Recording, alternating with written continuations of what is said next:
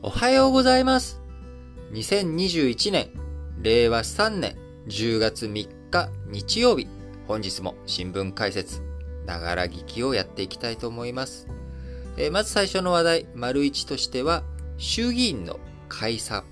こちら、えー、今月14日を中心に、えー、まあ、その前後を含めてですけれども、まあ、このあたりで、解散ということになるかなという、まあ、こういったあ話題についてのご提供です。えー、この前、9月29日に自民党総裁選挙に勝利し、えー、10月1日からあですかね、えー、菅ちゃんの任期が9月30日までだったので、10月1日からあ岸田さんが自民党の新総裁として、えー、自民党の総裁、としてね、幹部人事を行ったりとかしましたけれども、えー、いよいよ明日月曜日、えー、10月4日に衆議院、えー、参議院、えー、両院で首相指名選挙で指名され、岸田さんが第100代首相になる見通し、見込みとなっております。えー、明日中にはですね、えー、公明党と自民党両党による連立政権が発足し、えー、その後、新内閣がスタートしていくということになりますが、その後ですね、えー、8日、来週です、今週か、えー、10月8日に、議会の方で所信表明演説、えー、こちらを岸田さんやった後、えー、11日から13日には代表質問、えー、こちらに臨み、えー、野党は予算委員会とかもね、開いていこうよと、言いっぱなしで終わりにせず、ちょっとその辺もやろうよということを話しておりますが、与党としてはですね、そちらを拒否する方針でということになりますので、まあ、代表質問が終わった後、えー、14日に衆議院選挙、衆議院を解散という、まあ、こういった流れで今見られております。えー、そうなってくるとですね、えー、衆議院の投開票日、11月7日か、同14日、11月7日か11月14日になる見通しということになっており、えー、初めてですね、衆議院の任期満了後に、えー、衆議院選挙が行われるということになっていきます。えー、まあ、こうなっていってね、えー、まあ、11月ということに選挙、いよいよ、まあ、本格化見えてきたなというところになってきますが、残り、まあ、1ヶ月とちょっとで、えー、衆議院選挙ということになっていきます。えー、まあ、そうなってくるとですね、えー、こちらね、コメントのところにも、僕の、えー、この新聞解説ながら聞きへのコメントのところでも、あの、野党についてもね、もっと知りたいと。ていう、まあ、こういったお話が出てきておりましたので、まあ、どっかのタイミングでね、まあ、野党についてもそれぞれ、えー、どんな歴史があって、えー、どんな政党なのかというところについての解説をね、していきたいなと思っておりますが、えー、また、あの あ、ちょっと笑っちゃった。小池百合子さんがね、えー、都民ファーストの会からまた再び国政、えー、にね、打って出るための政党を作っていこうという、まあ、こういった話が出ていたりとか、まあ、今もはやね、多分それはないだろうなとは思うんですが、えー、もし、あのー、の自民党総裁選挙で敗北してしまった石破さん。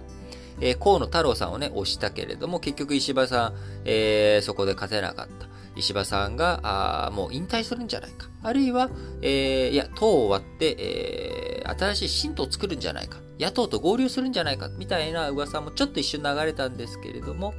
まあ、多分それはないだろうな、と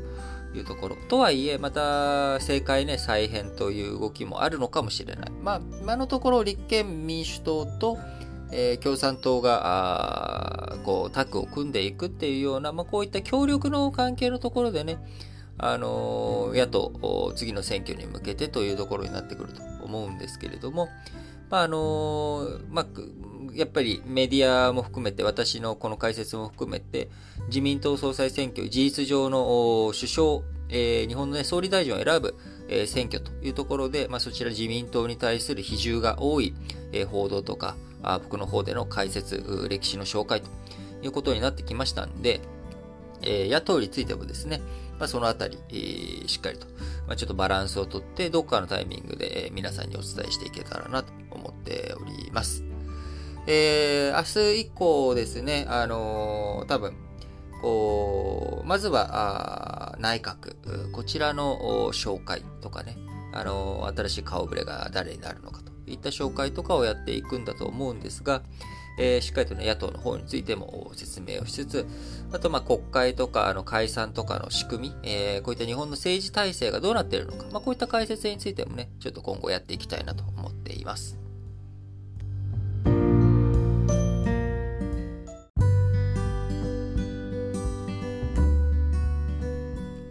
はい。続いて、丸2の話題としまして、人民元建て債券。えー、こちら発行が回復しているという動きについてご紹介していきたいと思いますが、人民元建て債、えー、まあ、外債なんですけれども、まあ、どういったものかというと、えー、外国企業、中国に所在していない企業があ人民元、中国の通貨である人民元で、え、借金をする。えこういったものですね。これを人民元建て債と言って、えー、例えば、まあ、日本企業とかでも、海外の、えー、中国企業以外がですね、えー、人民元でお金を借りたいよと。えーまあ、こういったことに対して人民元で、えー、自分が社債を発行する。債券を発行する。えー、で、これについて、えー、まあ、それの発行量が増えてるっていうことなんですが、えー、これ通称パンダ債。まあ、中国の象徴としてね、パンダがいて、まあ、パンダ債というふうに言われているわけなんですが、えー、こちらのパンダ債が増えているという話です。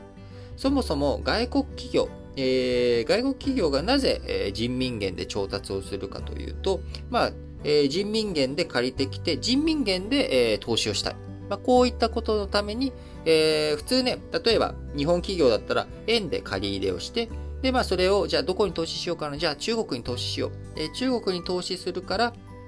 あのー、一旦その円で借りてきたものを為替を通じて、人民元に変えて、まあ、人民元で投資しようと。で、こうしてしまうとですね、為替リスクを背負ってしまうことになるんですよね。人民元と、え最終的には円で返さなきゃいけないけど、収益があ人民元で上がってくる。え人民元で上がってきたものをまた為替を介して、えー、円で返していかなきゃいけない。まあ、そうしていくと、まあ、為替予約を取ったりとか、まあ、リスクヘッジの仕方いろいろあるんだけれども、えそれだったらさ、そもそも、えー、人民元で借りてきて、人民元で投資して、人民元で回収して、人民元でお返ししたらいいじゃないという、まあ、こういったことの要望、ニーズから、えー、人民元建て債っていうものを、パンダ債というものがあるわけですね。えー、似たような言葉として、パンダ債に似たような言葉として、侍債というものもあり、これは、えー、ステージが、日本円になる話ですね。えー、例えば海外の韓国、サムスンとか、えー、台湾の企業でも、あのアメリカの企業でも、欧州の企業でも、どこでもいいんですけれども、えー、そういった企業があ自国通貨で借り入れるんじゃなくて、そもそも円で借りて、円で投資しようよという、まあ、こういったものになります。で、こういったあのパンダ祭とか侍祭っていうもの、えー、こういったもののニーズが高まるというのはどういうことが背景にあるかというと、まあ、簡単に言うと、その国に投資をしたい。えー、中国に投資をしたいという熱、えー、こちらが高まっているっていう、えー、こうそもそもその発行元のね、えそういったパンダ祭とか侍祭を発行する、え企業、こちらの思惑というものがまずあります。その国で投資をしたい。えもう一つは、その国の人民元でお金を貸したい人。えー、まあ、円、侍さんの場合は円ですけどね。人民元でお金を貸したい人が、えー、外国企業にお金を貸したいっていう、このニーズの両方が高まっているっていうのが今、人民元建て債、パンダ債のところで、え、起きていることです。発行側の要求と要望、ニーズとしてはですね、え特に欧州勢が今、えー、パンダ債たくさん発行しているんですけれども、えー、背景にして、えー、は中国で事業を拡大していきたい。特に自動車企業が多く見られています。ダイマラーとか BMW、えー、こういったところが中国事業を拡大していく。え、自動車メーカーですから、え、どんどん今のガソリン車から、え、電気自動車に変えていかなきゃいけない。え、電気自動車に変えることによって、えー、いろんなあ規制をのね、クリアしていかなきゃいけない。で、生産どこでやってるかって言ったらやっぱり中国でやっている。そして中国でも、えー、どんどん電気自動車を推進していこうという動きがあるから、まあ、中国の工場に電気自動車がちゃんと作れるような工場の設備投資、えー、こういったことをやっていかなきゃいけない。で、さらに販売についても電気自動車の販売網を広げていかなきゃいけない。えー、こういったところについて、え、人民元での投資をしたい。え、だから人民元での調達がしたいという動き。えこちらが発行元の企業のニーズとしてあるわけですね。でもう一個、じゃあ、え資金の出し手側はどうかというと、当然人民元で、えー、お金を貸すわけだから、人民元が余っている人たちがいるわけですよね。欧州企業に貸し付けたい。えなぜそういう状況になっているかというと、人民元、今は先週、先々週ぐらいからずっと言っている、恒大グループ、不動産企業、不動産のね、中国国内での、今、えー、信用が不安化してきてしまっている。今まで中国の不動産、えー、日本のバブルとか、日本のね、戦後長らくあったような、えー、不動産に投資しとけば、損はしないというような、まあ、動きがあったわけです。考えがあったわけです。ところが、中国、恒大グループの信用不安ということで、えそのあたりの不動産セクターにお金を、え投資していくのがちょっと怖いよねっていうので、えダブついている人民元がちょっとどこに投資したらいいんだろうっていうふうに余っちゃってる状況があります。そこに、え相対的に信用力の高い欧州企業とか、あ他の外国企業、えー、中国でね、資金調達ができるぐらい、わざわざ中国に行って中国で資金調達したいよって言っている企業は、信用力が、えー、中国にいる企業の平均と比べても、平均と比べると、えー、そういったパンダ債を、ね、みんな借りてくれっていう人の方が、え信用力が高いというわけです。僕が、え会社作って、えー、それで、えー、パンダ債、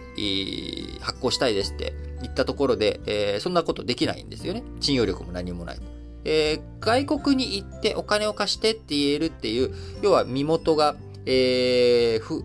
中国国内よりも不安定な人に対して、えー、そういうことやっていいよっていうことは、まあ、相対的に信用力の高い企業ということもあり、えー、こういったところで、えー、そういったあこう資金を貸し手側もですね、え、パンダ債に飛びつくというような動きになっています。まあ、こういった状況の中、中国、やはりですね、経済の不安、がありつつも、やっぱり中国に中長期的に投資をしていきたいという熱、これも相まってパンダ債の発行額が非常に大きくなっている。その一方、侍債。日本の方はどうかというと、新型コロナで経済活動、影を落としていき、まあ、資金調達も減っているということから、あこのまんまでいくとですね、えー、年間で、えー、パンダ債よりも水準が低い、えー、状態になっていくんじゃないかなというふうに見られております。え中国、えー、いろんな問題ありますけれども、やっぱりまだまだ、えー、こう、経済市場としてのね、え魅力、こちらがあるということで、中国経済、中心にしっかりと見ていく必要があるんだろうなと思います。えー、ちなみに、アメリカの US ドルで、えー、外国企業が調達することをですね、カウボーイ債とかとは言わずに 特段、えー、US ドルでの調達というのは、まあ、国際貿易とか、そういったことで考えれば、まあ、基本当たり前になるということから、まあ、基軸通貨であるドルとか、えー、あるいは、まあ、多国通貨になっているユーロとかはですね、えー、特段、あのー、名前が、えー、パンダ祭とかサムライ祭みたいな名前はついてないんです。えー、なので、まあ、そういう意味でも、えー、逆に、えー、パンダ祭とか、あこの侍祭っていう言葉があるぐらい、えー、やはり中国市場、日本市場というものは大きなものなんだなということ。えー、こちらをね、あの、その US ドルとかユーロとも違ったあ部分なんだけど、まあ、それなりにやっぱり大きい経済規模を持っているということ。えー、今後も日本のね、市場としての魅力、侍祭を再び、えー、魅力あるものにしていくっていうことをするためにも頑張っていく必要があるんだろうなと思います。えー、パンダ祭とか侍祭、特定のどこか一社の企業が発行するっていう話ではなく、えー、人民元建てで、えー、外国企業が調達する社債を発行することをパンダ祭。えー、外国企業、日本企業以外が円建てで、えー、社債を発行する。えー、こちらのことを侍祭という、まあ、総称のことですね。えー、それぞれの総称の通称としてパンダ祭とか侍祭があるということで、えー、まあ、新しい言葉として初めて聞いた方はね、ぜひ、えー、ご記憶の隅に置いといていただければなと思います。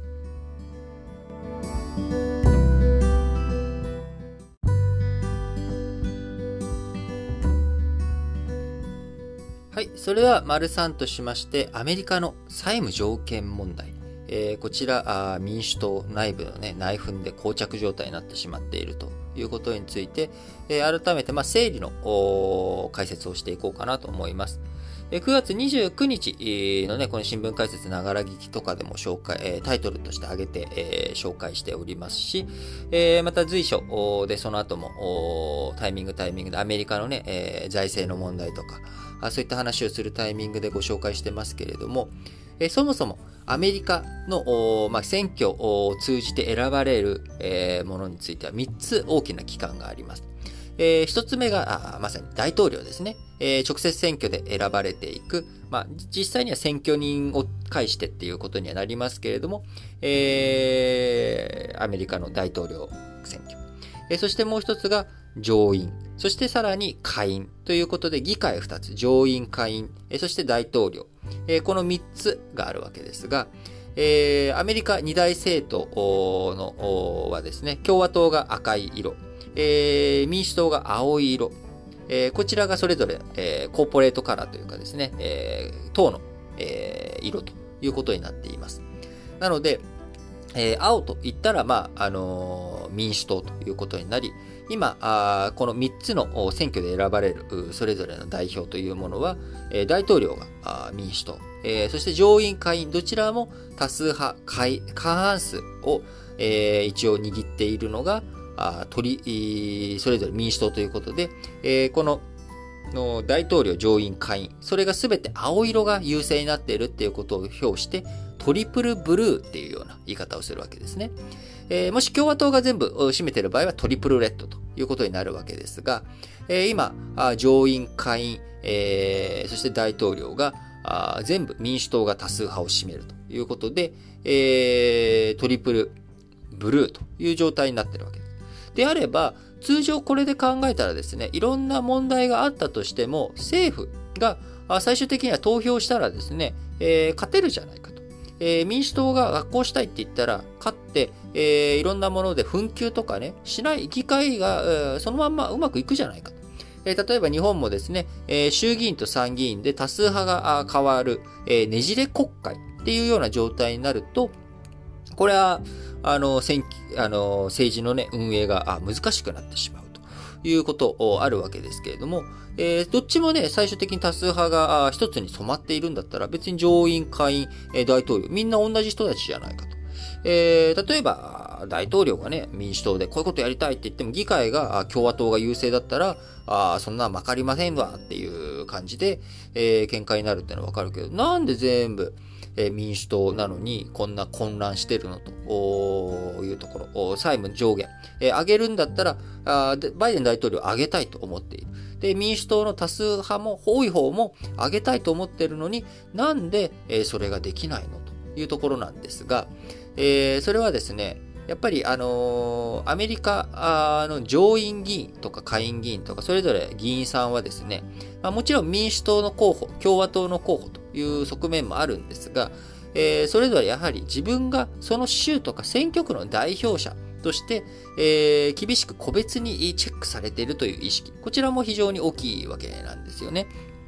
で、えー、民主党って一言でくくってもですね、その中にはあもうバリッバリの左革新派でどんどんばらまいていく大きな政府をして、えー、みんなに、ちゃんとね、ばらまき、ばらまいて分配をきっちりやっていこうっていう人たちもいれば、あどちらかというと中道からやや右寄り、えー、共和党寄りの人たちも。で、これが、えー、この中の人たちがですね、やっぱり今政策というもの、どっちが本当にいいのか、えー、分配がいいのか、あそれとも、えー、今あ、バイデン大統領たちがやろうとしていることは、積極的に、えー、みんなに分配していこう。えー、3.5兆ドル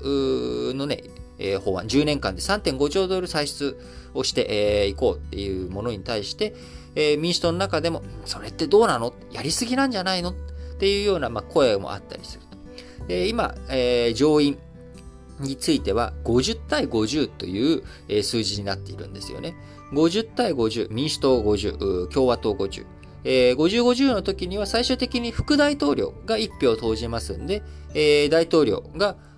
副大統領がね、民主党のハリスさんなんで、えー、51票握っている。最終的には101分の51で、えー、勝てると。いうところになっているわけなんですが、それでも民主党の中はたった一人でも、いや、俺これはちょっとね、賛成できんわっていう風になると、えー、賛成がね、成立しないということになってしまう。えー、で、なので民主党、一つの党として一体運営はされてるんだけれども、え何か重要な採決をするときに、え各々の党員じゃないや、えー、各々の議員がですね、えー、自分の判断に基づいて投票するということ、え、これがやはり強く求められているし、有権者とか、その自分のね、地元の選挙区、選挙の有権者たちもそういった姿勢をチェックしているということから、えー、ここで、えー、自分が普段言っていることと違う投票行動をしたり、こう選挙区の人たちに対してですね、説明ができない。えそれが、いや、党がそう言ったから俺は不本意なんだけど、投票したんですっていうような言い訳が許されないというところ。まあ、ここはやはりアメリカの、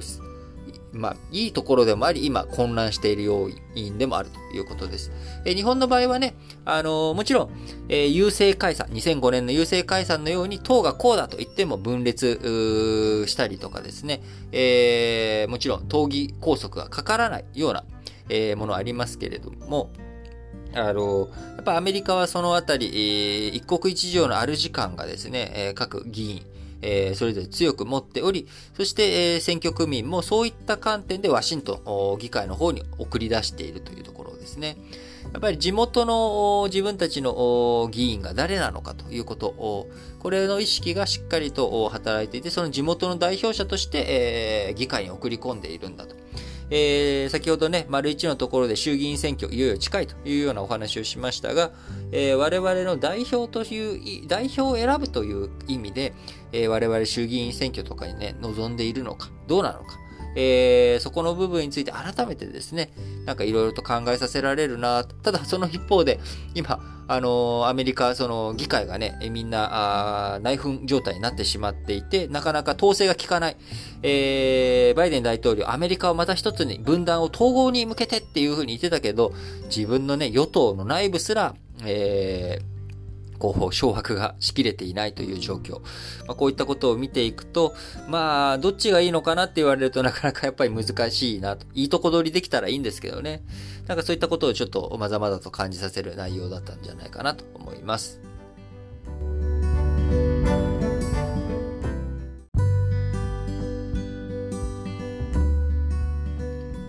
はい。それでは、丸4としまして、えー、今日は日曜日ですからね、えー、今週の予定、えー、何があるのかということをお伝えしていきたいと思います。えー、まあ、あのー、まあ、昨日から、前からずっとも言ってますし、今日も丸1でご紹介しましたけれども、えー、明日4日、えー、月曜日、臨時国会が召集されて、首相指名選挙で新首相が選出されるということで、えー、自民党の新総裁になった岸田さん、えー、こちらがね、首相に就任すると。で、えー、記念すべき第100代目の、えー、内閣総理大臣ということになります。えー、初代、内閣総理大臣は伊藤博文さんということで、えー、内閣制度が発足したあ1885年であってるよね。最近、最近ちょっと記憶が、年号とかの記憶が曖昧ですけど、1885年から、えー、115年プラス21で136年。えー、かけてですね、100代目の首相ということですけど、まあなんかあのー、こう、短いなと、一回一回あたりがということですけれども、えー、各国会とかね、えー、その、の議会が変わることに代を変えていくので、まあ、2代連続とか、えー、連続政権っていうのものは何代も続けて、えー、やっていたりとかしますんで、まあ、代数っていうのがですね、本当の意味での、その、僕らの感覚的な、ものと一致するかというと、ちょっとそこはね、ズレがあるわけですけれども、例えば、安倍ちゃんなんて一体何、何回分首相やってるんだっていうことになっちゃうんで、そこでカウントが進んじゃうんですよね。えー、国会ごとに。なので、えー、そういったところを踏まえると、ちょっと100台って言われてもなんか、感覚がね、えー、あれだなと思いつつも、多分100代選出っていうこともあるんで、新聞とかでは過去のね、えー、総理大臣のその、何代目の節目の、えー、総理大臣誰だったのか、みたいなことがまた、なんかこう、いろいろと記事とかにもなってくるのかなと思うので、なんか面白いものを見つけたらね、また皆さんにご紹介して、えー、今週ね、ご紹介していきたいなと思います。えー、そして、えー、10月5日、火曜日にはですね、アメリカ、マイクロソフト、あいよいよ Windows 11、えー、こちらが発売ということになります。いろいろと、ちょっとね、またなんか、使い勝手がどうなのかな、不安だなって、真ん中に置いちゃうみたいな、ねなんかちょっと、こう端っこに置いといてくれた方が場所変わらないし、どうなんだろうっていう点、んなんかなかなかまあすぐにちょっと Windows 11を僕はインストールする気にはなれませんけれども、まあちょっと様子を見ながら実際に使い勝手とかね、そういった情報とかもいろいろとネットニュース含めて出てくると思うので、まあそのあたりちょっとウォッチしながらやっていこうかなと思っています。えそして10月6日水曜日にはですね、えー、香港の行政長官が施政方針演説をするということで、えー、なかなか今あ、いろんなものをね、厳しく統制を強めている香港。えー、この香港の行政長官、どんな施政方針演説をするのかというところを注目かなと思っています。えー、そして、えー、10月8日の金曜日にはですね、えー、9月のアメリカの雇用統計が出てきます。えー、アメリカもね、今またあの、デルタ型の再拡大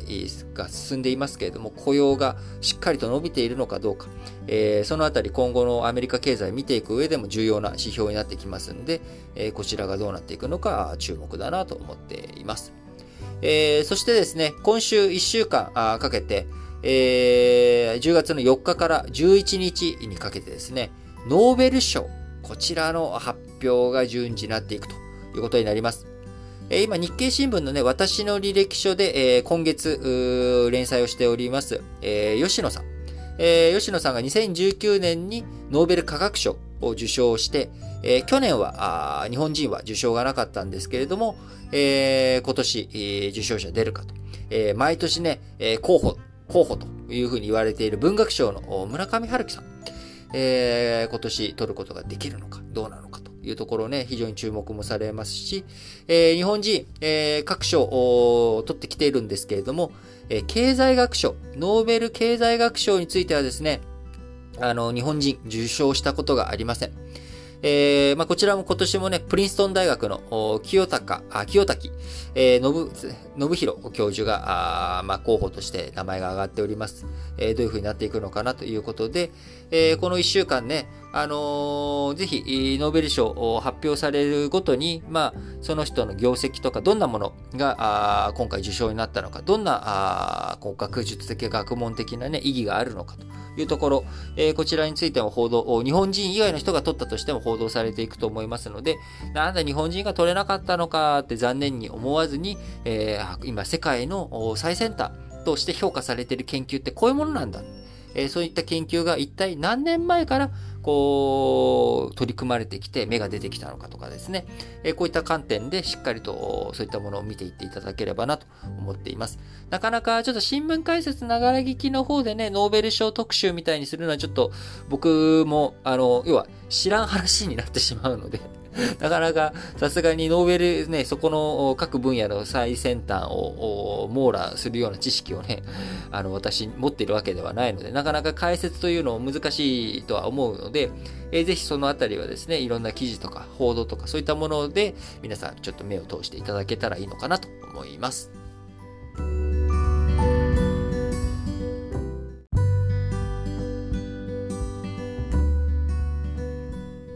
はい。それでは、本日も最後ですね、主要語詞の社説を紹介して締めくくっていきたいと思います。え本日日曜日ですので、朝日新聞1本のみのご紹介になっていきますが、東電の不祥事、見えぬ経営陣の危機か。えー、柏崎のね、仮派原発で、えー、まあ、なかなかしっかりとした原子力のね、安全対策がなされていなかったということ。まあ、こういったところに対して、えー、報告書が出てきており、職場内や組織間の意思疎通、上位形統制思考で言い出しにくい風通しの悪さ、警備部門への尊重の弱さといった点の改善が必要と分析。組織の見直しや安全文化浸透などの対策を示したということですが、やっぱりね、えー、僕、貧すれば損するっていうのが今の東電の状況なのかなと思います。えいろんなものの予算、お金がないということもあって、安全対策に必要なところに十分なものが避けれていないということ。えこういったことを考えていく上でもですね、改めて、え、やっぱり本当にあるべき姿に持っていくためにどういうふうにしなきゃいけないのか。え、ま、こういったところをね、しっかりと東電考えていくとともに、え、やたらめったらとバッシングするっていうのをね、止めていった方がいいんじゃないのかなと思います。あの、JAL、えー、一度倒産して JAL が破綻した時に稲森さんがね、改革で入った時に、えー、パイロット出身の JAL の社長さんが、あ稲森さんが改革の中で、えー、そのパイロットをね、電車で行けと、えー、自分のね、職場飛行機乗るまでということに対して、パイロット出身の JAL の社長が、それはダメですと。えー、僕はね、えー、これからニューヨークに向かう14時間のフライトをする、えー、パイロットに対して、えー、そんなことをしてはですね、あの、安全に関わると。いうことで、そこはしっかりとした処遇をしなきゃいけないということで、稲森さんも、あ、そりゃそうやなということで、納得してその話を取り下げたということがありました。えー、東電ね、いろんな不祥事の陰にはやっぱり、えー、いろんなコストのところの削減ということで、必要なコストを削減するっていうことはやはり本末転倒だということ。えー、破綻した JAL でね、パイロットの高級っぷりっていうものに対していろんな批判がある中、あそこに手をつけようとした稲森さんに、いや、それはちょっと違うんですと、しっかりと物申した JAL の社長、えパイロット出身でね、えー、自分がパイロットの出身だからこそ、そこは、あ痛みを伴わなきゃいけないみたいにはならずに、いや、それ安全のために必要なんですと。いうところをしっかりと言っていける、そういった組織、えー、作っていくのはね、えー、東電に限らず、えー、どの組織でも大切なことなのかなと思います。えー、毎日新聞、え、米国主導のアジア安保、長期的視点の外交戦略をということで、え、ちょっとね、今回この毎日新聞社説の中で一個だけ気になる箇所があったんですけれども、え、中国の海軍力、これがアメリカに匹敵するほどに成長しているみたいな書き方してるんですけれども、これはちょっと僕は語弊が少しあるんじゃないかなと思っていて、アジア太平洋地域に展開するアメリカ軍の海軍力に対して中国の海軍力が匹敵する状態になっているっていうのは、これは正しい言い方だと思うんですけれども、えアメリカ海軍というものは世界規模で今展開しておりますんで、アメリカ海軍全体と比較して、えー、中国が匹敵するのかと言われると、僕はちょっとそれはまだ言い過ぎなんじゃないかなと。まあ、ここ数年来にね、追いつくとかね、そういった話はあるかもしれませんけどっていうのが、ちょっと毎日新聞社説の箇所で、えー、気になったところなので、えー、ちょっとね、コメントをさせていただいております。え毎日新聞、軍事力は武力衝突を防ぐ外抑止力としての役割が大きい。それをてこに地域を安定に導く外交の役割が二の次になっているということで、米国いろんなね、安全保障、中国に対して、えー、こう、安全保障の軍事力をね、高めていくっていう方向に進んでいるけど、しっかりと対話もね、進めていかなきゃいけないんじゃないのという、まあ、こういった主張になっております。えー、毎日新聞もう一本、デジタル庁の接待処分。早くも公正さが疑われたと。えー、今回ね、文春が報道をして、えー、6月ぐらいに報道して、実際の、えー、処分が起きたのが、まあ、9月とか、まあ、そういったことになっていくということに対して、報道から処分まで3ヶ月かかったことも疑問である。デジタル庁の発足前に対応していれば、赤石氏を、えー、今回接待問題でね、え処分された赤石氏を事務方ナンバー2に起用する人事が妥当なのか問題された可能性があると。いうことで、やっぱちゃんとね、公正にやらなきゃいかんよということだと思いますね。えー、産経新聞。岸田、岸田氏、なんか岸田氏噛んじゃうんだよな。ごめんなさい。えー、岸田氏の分配重視、格差埋める効果見極めよ。分配政策は与野党ともに選挙を意識した目玉として扱われる。旧民主党政権の子供手当が頓挫したことなどを想起するまでもなく、選挙向けのばらまき政策ならば、政策効果も望めないと明記しておく必要があるということで、やるならね、ちゃんと財源とかも含めて考えろよと、産経新聞。えー、産経新聞もう一歩。トヨタ車検不正。安全揺るがす配信行為だ。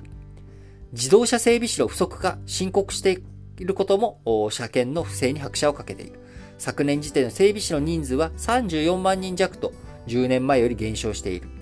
自動車の保有台数は増えている一方、えー、1人当たりの業務量が増えているという、まあ、こういった構造的な問題もあるよという指摘ですけれども、えー、介護士にしろ、どこにしてもですね、人手が足りんということになっているわけですね。それはそうだと。えー、人口が減りつつあり、え、少子化になっている状態の中で、え、生産人口も減っている。まあ、そうなってくると、やっぱり、え、年をとっても働く、え、効率化を進める、え、働ける人を増やすというところ、まあ、こういったところでどんどん政策をやっていく。で、さらにこういったあの整備士とか、そういったところをどういうふうに広げていくのか、えー、社会全体ね、今成熟化して、えー、どんどん伸び盛りで、どんどん今までにない職業に人を突っ込んでいけばいいというところだけじゃなく、既存の産業を守りつつ、どういうふうに新しいところにもね、IT 人材も足りないと。え高度 IT 人材がどんどん足りなくなっていくっていうところありますけれども、えしっかりとどういうふうに人材を確保していくのか、社会全体での議論が待った待ったなしなのかなと思います。え読売新聞、えー、偽版画事件逮捕。本物保証する仕組み必要だ。複数のコンピューターで版画の取引利益を分散管理するブロックチェーンを活用し、証明書を発行することも有効だろう。本物を保証できる仕組みこそが、えー、偽作排除に最も重要なはずだということで、えー、版画はね、すれば、あすっただけ、えー、できてしまう。ということで、今までは、まあ、あの、100枚吸ったうち何枚ですよ、みたいな、まあ、こういったもので、えーえー、担保していたわけですけれども、えー、なかなかそういったのがどんどん版画のする技術とかね、えー、偽物をね、贋作を作る技術も上がってきているところから、えー、もっと新しい政策、対策が必要なんじゃないかということで読売新聞。え、NFT のね、技術とかも今注目されてますよね。え、読売新聞、もう一本はですね、病院の情報管理、サイバー攻撃への意識高めを。医療機関を狙ったサイバー攻撃の被害が国内外で増加している。画像やデータを使えず、手術などの中止を余儀なくされたケースもある。放置できない重大な事態だということで、まあ、電子カルテ便利だ便利だという反面、えー、こう、脅す側、犯罪をする側にとっても便利な側面、一面があるということで、えー、今までね、カルテ、えー、物理的に盗まなきゃどうしようもなかったものが、えー、今、ネットのね、サーバー攻撃してアクセスして、これ、えー、今、乗っ取ったよ。え返して欲しかったら身代金よこしてねっていう。こうして、え医療行為、医療機関の活動がとどめ置かれてしまう。こういった、えリスクも顕在化してきているということなので、しっかりと対策をね、やっていかなきゃいけないと。え病院に限らずサイバー攻撃への意識高めていくっていう姿勢、え、日本社会全体にね、改めて必要なんだろうなと思います。え、日経新聞。三菱電機は海を出し切れ。不正がどのように始まり、どう受け継がれ、どのように隠蔽されてきたのか、歴代経営陣がどの程度意識していたのか、今回の報告書は根本的な疑問にさえ答えきれていないということで、まあ、あの、三菱電機に限らずですね、えー、不正を起こす、えー、組織というものはいっぱいあるわけです。やっぱり不正を起こす理由というのはね、動機があって、しかもそれ動機をやった後に見過ごされる。えー、動機がある。で、そしてできる環境にあって、さらにその後見過ごされるっていう3つ揃うとね、えー、起きてきてしまうわけです。えー、上からのすごいプレッシャーで、えー、を受ける、動機につながる。で、やろうと思った時に、まあ、適当にできてしまう。で、さらにそれを上が、えー、チェックする側が、まあ、しゃあないよなと見逃す。この3点セット揃うと、まあ、不正っていうものは温存されて、そのまま流れていって、最終的に、えー、被害者が、まあ、今回ね、どこまで三菱電機のその不正で出てたかというところはありますけれども、まあ、やっぱりいろんなところをしっかりとそういった3点セットのところをね、見直していく。えー、自分たちは本当にちゃんとそこができているかというところを改めて考えていきたい問題だなと、他山の石にしたい話だなと思います。いますえ最後、えー、マイナンバーカード保険証対応は医療機関の責務だ。デジタル技術を使った医療の効率化に協力することは、公的な医療保険から収入を得ている病院や診療所、薬局の責務だ。マイナンバーカードの普及を後押しするためにも強い措置がいるということで、まあ、さっきの読売新聞の社説で言った通り、サイバー対策、まあ、これはね、ちゃんとしなきゃ、サイバーテロに対する対策っていうことは、しっかりとやらなきゃいけないんですけれども、えー、やっぱりデジタル化を増やしていくっていうのは産経新聞のお話のところでもしましたけれども、やっぱりいろんなところで人手が不足していく、その中で構成、えー、効率化を図っていく上でも、やっぱり DX、えー、もうね、DX って言葉広すぎてなんか、何をもって DX なんだっていうのはありますけれども、え、しっかりと考えていかなきゃいけないのかなと思います。はい。えー、昨日配信したあやつですけれども、えー、10月2日分について、えー、Spotify での再生がね、配信されてるんだけど、できてなかったという事態、えー、昨日ありましたけれども、今、え、確認したらですね、再生僕の方ではできたので、え、もし Spotify で聞かれている方、あまあ、そちらチェックしていただければなと思うんですが、その一方でですね、今、えー、パート1とか順次配信を始めているんですけれども、えー、なんか配信がうまくいっていないような気もするので、ちょっとこの後チェックをしてみたいと思ってますが、まあ、これをね、皆さんが、えー、聞けてる間には、もう、あの、配信がうまくいってるってことなんですけれども、なんかちょっと、よくわかんない、今、コメントになってしまいましたけれども、えー、聞けてるってことは、皆さん、あ皆さんのところに届いてよかったなということです。はい。えー、で、本日日曜日、えー、ラジ歴本体の方のですね、えー、方で、えー、ソッシーと二人で、えー、この新聞解説ながら聞きの方にお寄せいただいたコメント、こちら2通についてですね、コメントの返信をしております。えー、ニュースに関係する話題での質問であれば、えー、この新聞解説ながら聞きのところで、えー、そのね、似た、えー、こう、質、あの、ニュースが出た時に合わせて解説ということでやっていきますが、えー、僕の、まあ、日常生活とかどうなってるんですかというような質問についてはですね、まあ、なんか自分で、えー、質問して自分で答えるっていうのもなんかちょっと気恥ずかしさもあるので、えー、こちらは組織の方にも協力いただいて、日曜ラジ歴の方で、えー、ちょっとコメントの紹介させていただいておりますので、そちらぜひ聞いていただければと思います。で、えー、メールアドレス、えー、コメント投稿の時に、えー、書いておいていただければですね、えー、ポッドキャストで、えー、回答する前に、えー、そちらのメールアドレスの方に回答の方、えー、送らせていただこうと思いますので、えー、そちら、あ、なんかね、どうしても迷惑メールフォルダに僕のメール行きがちのようなので、えー、そちらの方に、えー、もう、ちょっとね、注意してみといていただければと思います。はい。ということで、えー、皆さん何か質問とかコメントがある方はですね、ぜひエピソード欄